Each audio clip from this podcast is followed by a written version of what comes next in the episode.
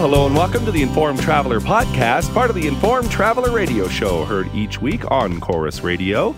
It's a travel podcast where our goal is to help you become a more informed traveler. And I'm your host, Randy Sharman. With Canada Day coming up, it's all about Canada this week. So in a few moments, we'll head to Charlottetown, Prince Edward Island, the place where Confederation began and home to the Fairholm Boutique Inns, a collection of 32 suites restored in four different heritage buildings that date back to 1838. And I actually stayed there a few years ago, and it really is a marvelous place to stay. Then later in the podcast, we'll get a feel for what our country is all about by chatting with Brandy Yanchyk. She's the host and producer of the TV series Seeing Canada. In fact, there's a Seeing Canada marathon coming up on Canada Day, so we'll learn more about that as well. But let's begin our podcast talking about exploring the Canadian Rockies and talking with travel writer and author Debbie Olsen, who is a contributing writer for Fodor's Canadian Rockies guidebook. So Debbie joins us now to share her thoughts on the guidebook and exploring the Rockies in general. Her website is wanderwoman.ca. Hi, Debbie. Hi, thanks for having me on your show. Uh, well, this ju- this guidebook just came out, right? Uh, just a few months ago, so it's quite up to date. Uh, just tell us what parts you contributed to. Well, I wrote the section called Travel Smart, and then I wrote the Banff chapter, the Jasper chapter, the Waterton chapter, the Canmore and Kananaskis chapters in the book. So, what's the best way to use this guidebook? I have this image in my mind driving between uh, Banff and, and Jasper up that beautiful highway, and someone looking at the book saying, Well, let's stop here. It recommends here. Uh, what's a good way to use the book? I, that is one one of the good ways to use it would be to to look at uh, you know your if if you're making a plan for how you're going what parts of the Canadian Rockies you're going to visit. And let's say you wanted to visit Banff and Jasper um, for example and you might just look at okay um, what could i what are some of the main things that i could see in banff? And what are some of the things i could see in jasper? And what are the some of the unique stops that i could make along the icefields parkway? Um, oh and where might i stay you know um, mm-hmm. in the different locations? And what are you know some of the restaurants? Um, one thing that i'm really proud of about this book is We've got more Indigenous content in this book than I believe any other Canadian Rockies guidebook that's out there. So we've got an entire se- section on Indigenous experiences that you can have in the Canadian Rockies that range from everything from, you know, uh, a hike where you might see a pictograph to um, a, an actual Indigenous tour led by a, an Indigenous tour operator like Warrior Women, for example, in Jasper. Mm. I, I did uh, a medicine walk with um, Matricia Bauer uh, in in Jasper, and it was uh, just an incredible experience. So there's that, and and that information is is hard to find sometimes. Uh, I also think there's some interesting information about the history and the geology of the the Canadian Rockies that you know it's kind of nice if you're going to a destination you can find everything that you need all in one resource and and that's what I think this book does. I'm always curious though how much uh, editorial leeway do uh, like publications like Fodor's uh, give you like to, to, give you a general guideline and then you kind of go your own way or uh, how does that work? Well, because because this was a new book, um, we you know decided. Uh, well, they asked our opinion on what what we should include um, in the in this guidebook, and of course we um, chose uh, all of the the standard, you know, Waterton, Banff, Jasper.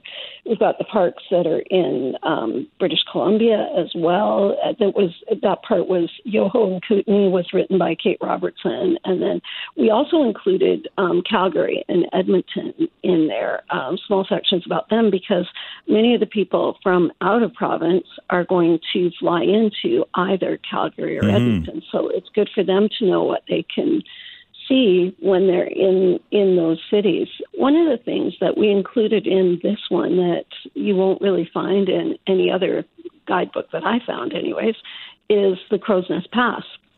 Nobody else included that, and I felt like that that was a big miss because the Crowsnest Pass is such a beautiful area and it has fascinating history. And it, the other thing, the way the Indigenous content happened is I was working on um, the Banff chapter, and I, I mentioned to my editor, Alexis Kelly, with Fodor's, I just said, you know, I think we should have a an Indigenous land acknowledgement in this book. And then it kind of just blossomed from there. She, uh, you know, pretty soon we were including a whole list of Indigenous operators. Then we were including a uh, whole Indigenous history of the Canadian Rockies in there, which I I would say that a lot of Albertans don't even know this, but when Jasper National Park and Banff uh, became national parks, they physically removed all the indigenous people who had homes within the park. Um, they were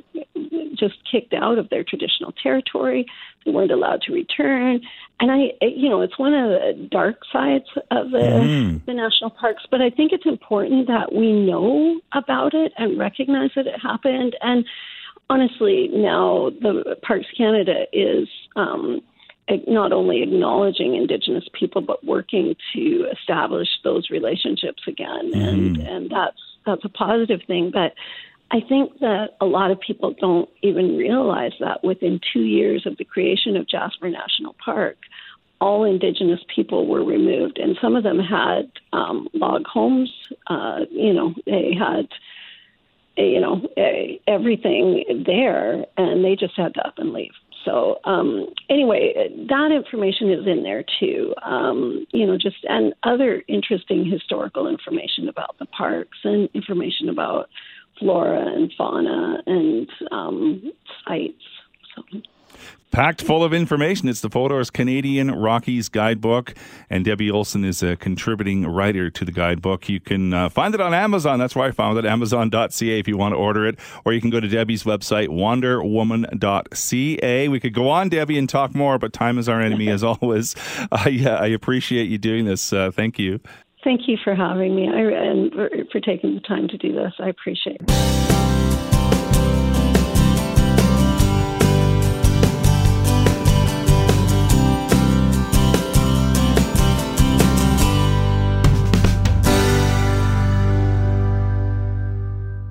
Well, Canada Day is coming up this week, and there's no better place to visit to learn about how this country came together than Charlottetown, Prince Edward Island, the place where Confederation began. And a great place to stay while you're there is at the Fairholm Boutique Inns, located in the heart of downtown Charlottetown. So, joining us now to tell us more about the Fairholm Boutique Inns is Sam McMillan. He is the general manager of Fairholm Boutique Inns. FairholmInn.com is their website. Hi, Sam. How's it going? It's going very well. Tell me the story behind the Fairholm Boutique Inns. It, it sounds like a, a, really fascinating story, and I have stayed there about five or six years ago, and it really is a wonderful property. Yeah, it, it's absolutely beautiful. And I guess the story, I mean, it kind of goes back to a good um, 20, 25 years ago. And I'm only myself 26 years old right now. So when I was super young, um, my parents actually, Brooke and Gina McMillan, they would have been the ones that had purchased the original Fairholm building. And, and the original Fairholm building there is our National Historic Landmark. Um, and that's kind of what we named our whole property after. I mean, within the last 10 years or so, or last, I guess, five years or so, to be a little bit more particular, we've we've really expanded down the block, um, and have essentially kind of moved down and taken over the rest of the buildings as we've went down, and now we've kind of grown to to four different buildings, um, including our original Fairholm building, uh, about 34 rooms in total. They all vary from different formats and size. Um, we have our National Historic Landmark, which is Fairholm, and then we have Hillhurst, which is a beautiful Victorian mansion. It was built in 1897. It's kind of like our hub of our operations. We run everything out of there. Um, we also have our carriage house, which uh, would have been built about eight years ago at this point, and that's where you would have stayed mm-hmm. um, when you were with us. And then, kind of nestled in the center is is really the last thing and last piece of our puzzle, which is our Cranford house, and kind of gives you like a more beach feeling to it. We have about 10, 11 suites in there, and they all have like beautiful decks and balconies, and kind of known for for their garden space as well. Well, and it really is a, a, unique and fascinating property. Like you said, you have the, the, the buildings themselves are amazing, and you get to your your suite, and it's like a mini apartment. Like like you really do it up right. Yeah, exactly. You're bang on with that, and you know those those apartments and in, in, in our carriage house there, they're they're really unique in the sense that they're designed for like um, you know if you're staying for a longer stay, maybe larger parties, families, stuff like that, right? So we kind of allows us and gives us the ability to accommodate almost any type of, of customer or guest that, that's looking to stay with us, which which really helps in our sense Mm-hmm. And and you know, and that goes to say too that it's not a, a, fancy place as far as amenities. Like I don't recall there's a pool there or a spa. Or so if you're looking for that type of thing, you can probably point them in, in other directions, right? Yeah, for sure. That's definitely um, definitely not what I guess I would call as our core competency. Like what what we do here that we find is a little bit different is you know we kind of pride ourselves on this as well, and it's kind of a slogan that we had come up with over the course of the last few years. But it's really um, experience true island hospitality, and that's that's kind of what we're trying to do here. Like uh, the best thing that we do is kind of cut down the barrier uh, between your standard uh, customer and then you know front desk clerk experience, and mm-hmm. and by that I mean you know it's not you're not going in and saying, okay, Sam McMillan, you're in room 301. You know, here's your key card. Elevators that way, right? there's there's a lot more to it than that, and uh, and yeah, we're creating more of an experience, and I, I think that's just what makes us a little bit more unique. And yeah, no pool, but we have a beautiful courtyard and and our space down here. You know, second to none. Mm-hmm. Well, you don't need a pool because you're not that far from the waterfront. exactly. Yeah, we're right there. The location, yeah. yeah, is amazing. You can literally walk just about uh, anywhere you want to see uh, Charlottetown, right? Absolutely, yeah, and and that's the nice thing as well is we're right downtown. Um, so so to your point, you, you can walk anywhere. Leave your vehicle. Uh, we're always getting people to walk. But then the other thing as well is, is because of this historic property, like we have these beautiful trees. I'm sure that you remember that mm-hmm. almost around our whole property. So although you are right downtown, like you kind of do get that secluded feeling that goes along with the property. So you do have that privacy. And when you're sitting in the center of our courtyard, whether you're by the fire or just on one of you know the deck balconies or anything like that as well, you know you you do have that feeling of privacy at the same time. Mm-hmm. And we should say I do I do recall that you did offer breakfast. So there is a there is uh, some things that you do offer guests too. Absolutely, yes. So out of our Hillhurst building, um, like I was kind of saying, that's kind of where we run everything out of. Um, so we have nine rooms in there, but what we also do is we serve our breakfast out of there, and we do a hot serve breakfast in the morning time. Um, it's awesome. That's uh, that's one of the things that we really push for, um, making just as equal part of the experience as someone's stay. But um, yeah, we have these two beautiful dining rooms, um, this awesome deck patio that we would have built about. Uh, kind of a funny story behind that, and I guess I'll I'll give you um, give you the rundown on that. Mm-hmm. But when uh, my family had purchased this property, they had found this old picture of Hillhurst, and, and Hillhurst is old. Like you know, Fairholm is built in 1838. Hillhurst is built in 1897. Um, and in this picture, they found was this beautiful deck patio that was attached to the building. Of course, when we had bought the property, um, it wasn't there. So we had gotten someone to come in and essentially re do and re bring back into shape this beautiful deck patio, which I'm actually sitting on right now, having this conversation with you. and uh, yeah, that allows us to serve about 30 more people in the morning for breakfast. So we won a PEI Heritage Award for for kind of replicating the old style deck that was out here. And yeah, we do upwards of 80, 85 people now in the morning for breakfast amongst our entire property. So definitely a busy operation in the morning time. Nice. Uh, so where do the majority of your guests come from? Do you get a lot of people from Canada or do you get uh, a lot of people from overseas? Yeah, you know, they're kind of all over um, Europe, Australia, um, Asia as well. Um, I've actually spoken to a fair amount of guests today that were from the Maritimes. And, you know, you don't get a lot of people from the Maritimes. A lot of people from the States right now. Mm-hmm. Um, Switzerland. You know, it, it, it's from all over, and that's kind of what makes the job so nice, right? You get to meet all these different people, all these different personalities. Um, they're coming as visitors. They're telling you about about their hometown as Mhm. well. Um, the differences. I mean, you know, everyone's saying if you're ever in Sweden, you know, if you're ever in Switzerland, if you're ever here, come stay with me. You have a spot for me, so that's cool too. And how is the summer looking? Uh, are you uh, getting bookings? Like, are you full booked, uh, fully booked for the summer? How's that looking? Yeah, not for the summer, but I mean for these next five days here. Um, like I was kind of saying, we have 34 rooms across our property, so Mhm. these next five days we're completely full. And you know, our June has been one of the better years we've seen yet.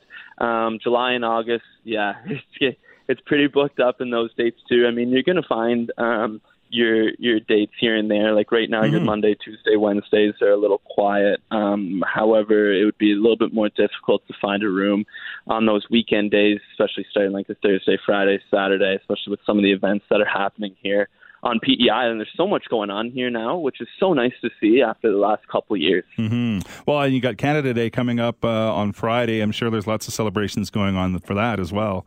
Yeah, absolutely. I mean, like the whole town itself, and I know, like Discover Charlottetown. I'll give a shout out to them. They do a ton of work to really um, push Charlottetown and PEI in general. Um, they try and help create a lot of experiences, and we've worked with them. Um, you can find them on Instagram, just Discover Charlottetown. But they're awesome. We've done events on our property, and and kind of if you see online in our pictures, um, our space is, is great for holding events, weddings, shoots, anything like that. Um, kind of back to my comment being in the center of Charlottetown, but Mhm. having that secluded location, right? Well, it is uh, an absolutely uh, great place to stay. The location's fabulous. Uh, the Fairholm Boutique Inns, you can find out so lots of information on their website, fairholminn.com. And Sam McMillan is the general manager of the Fairholm Boutique Inns. Appreciate your time, Sam. Thank, thank, thank you so much. Of course, no problem. Thanks for having me.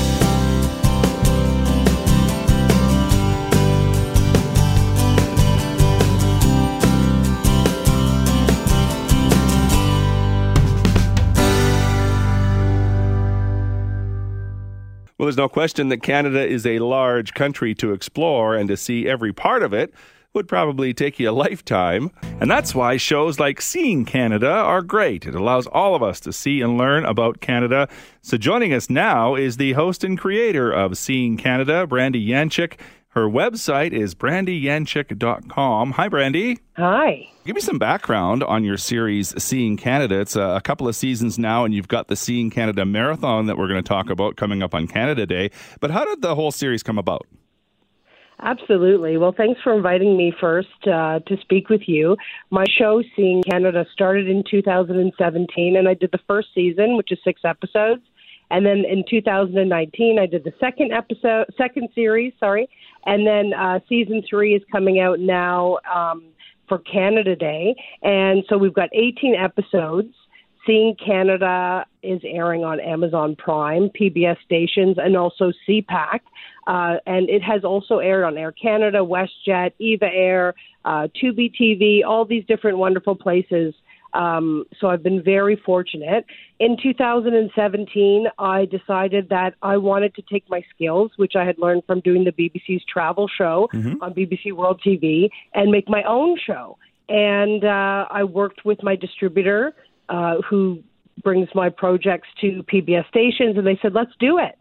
So I made the first uh, season, and I went to every province and territory in 2017. I had amazing experiences.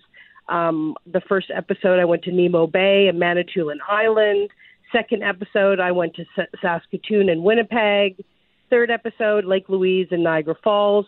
The fourth episode, Western Newfoundland and the Northwest Territories the fifth episode, Nunavut and Yukon, and then the sixth one, I went to PEI, New Brunswick, Nova Scotia, and Quebec. So that was a huge task. I'm the Mhm. writer, director, producer, and host, and the um, response was fantastic on PBS stations, and they wanted more people to see the show. So I did a, a second season, and again, I went to every province and territory in Canada for season two, and um, I had lots of very fun uh, northern experiences. I sort of stress that because I've been fortunate enough to have a lot of remote experiences. And then the third season is a little bit different because we had some restraints because of uh, the pandemic. Mhm. So every every episode is just focused on one province. So, coming up on Canada Day, the first um, episode is called Wines and Islands in British Columbia, and I go through the Gulf Islands and parts of Vancouver Island on an expedition vessel with Maple Leaf Adventures, and it's a lot of fun and mm-hmm. learn about wineries and that kind of stuff. And then the second episode uh, for season three is all about Black history in southwestern Ontario. And I learn about um, the Underground Railroad and the history of the freedom seekers who came to Canada and helped build this large, vibrant Black community in the country. We visit lots of different museums, including the famous Uncle Tom's Historic Site, which you have probably heard of the book Uncle Tom's Cabin. Mm-hmm. And that is connected um, to the Josiah, Josiah Henson Museum of African Canadian History. They just changed the name, so that's what it's called now. And then we go to Quebec and we have um, a French and Indigenous culture experience in Quebec. And then Toronto, we go to Kensington Market, and we have like a big foodie culinary experience in Toronto. And then the fifth episode, I go to Stanley Park and have an Indigenous tourism experience there. And then I go to Surrey and I have a I explore the Spice Trail, and then the final one is Banff National Park, and I try out the open top touring vintage style automobiles. Go to the hilarious Grizzly House and learn about the wild history of that place. And then I have an Indigenous experience uh, with Mahikan Trails with Brenda Holder. So that's what's coming on offer for season three. Well, that's amazing. You put on a lot of miles, it sounds like. And we both know that this is such a huge country. And for every place that you pick, there's probably 10 or 20 that are going, How come you didn't pick us? So, how do you decide where to go? Well, I guess the first thing is I say to um, the different tourism departments who I'm meeting with at conferences and I have a relationship with them, mm-hmm. I speak to them about story ideas and I say, okay, this is what works for the show. Every episode, I want an Indigenous tourism experience, which has been a huge success, I'll tell you, especially for my educational distributor, because the schools, I work with McIntyre Media and also ProQuest mm. or Alexander Street in the States.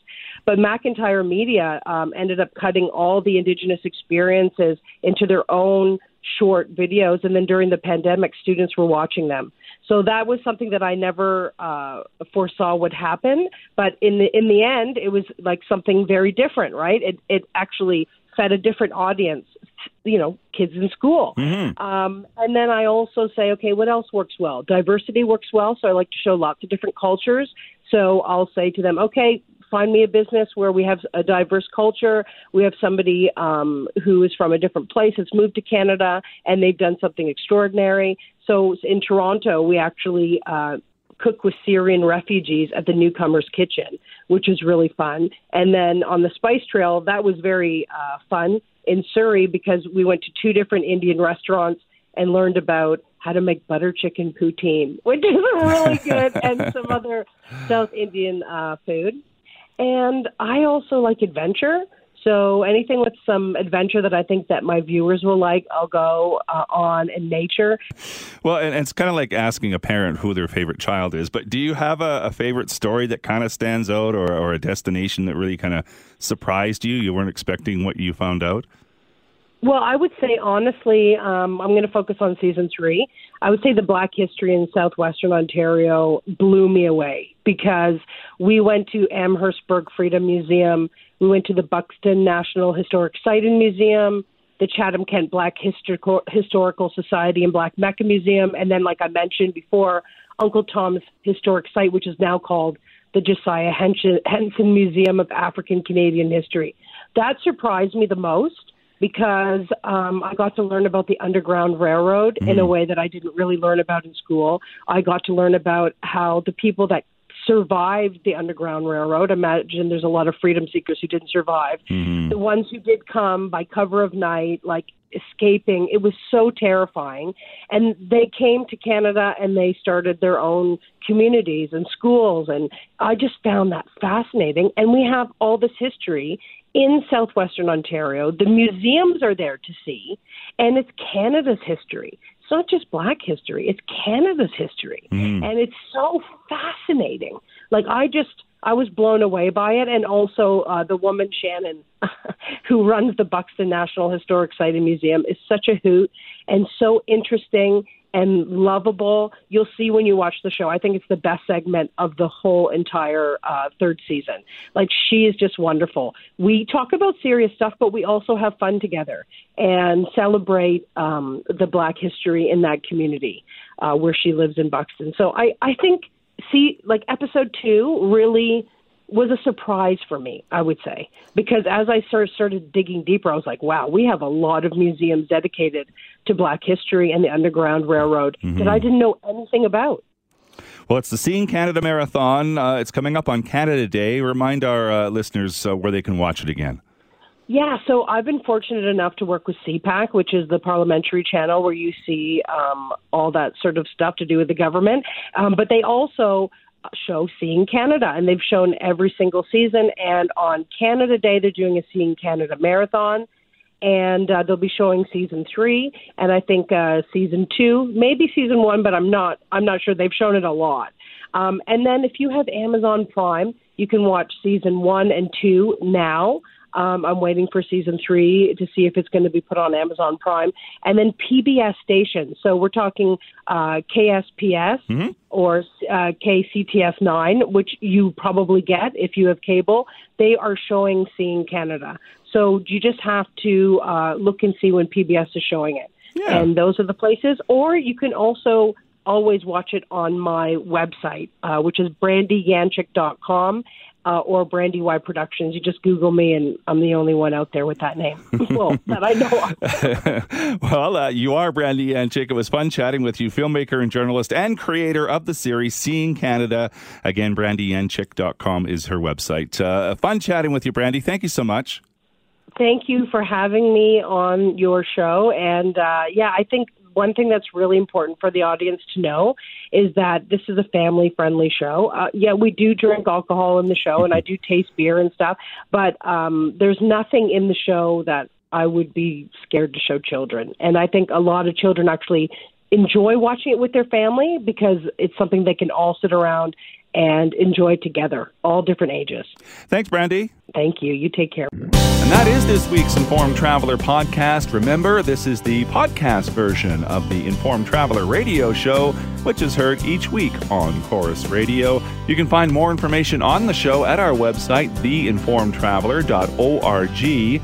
So thanks for listening. If you like what you hear, let us know, leave a review, tell a friend, or you can drop me a line. My email is randy at theinformedtraveler.org. You can also like us on Facebook at facebook.com slash informed traveler or follow me on Twitter at informed traveler.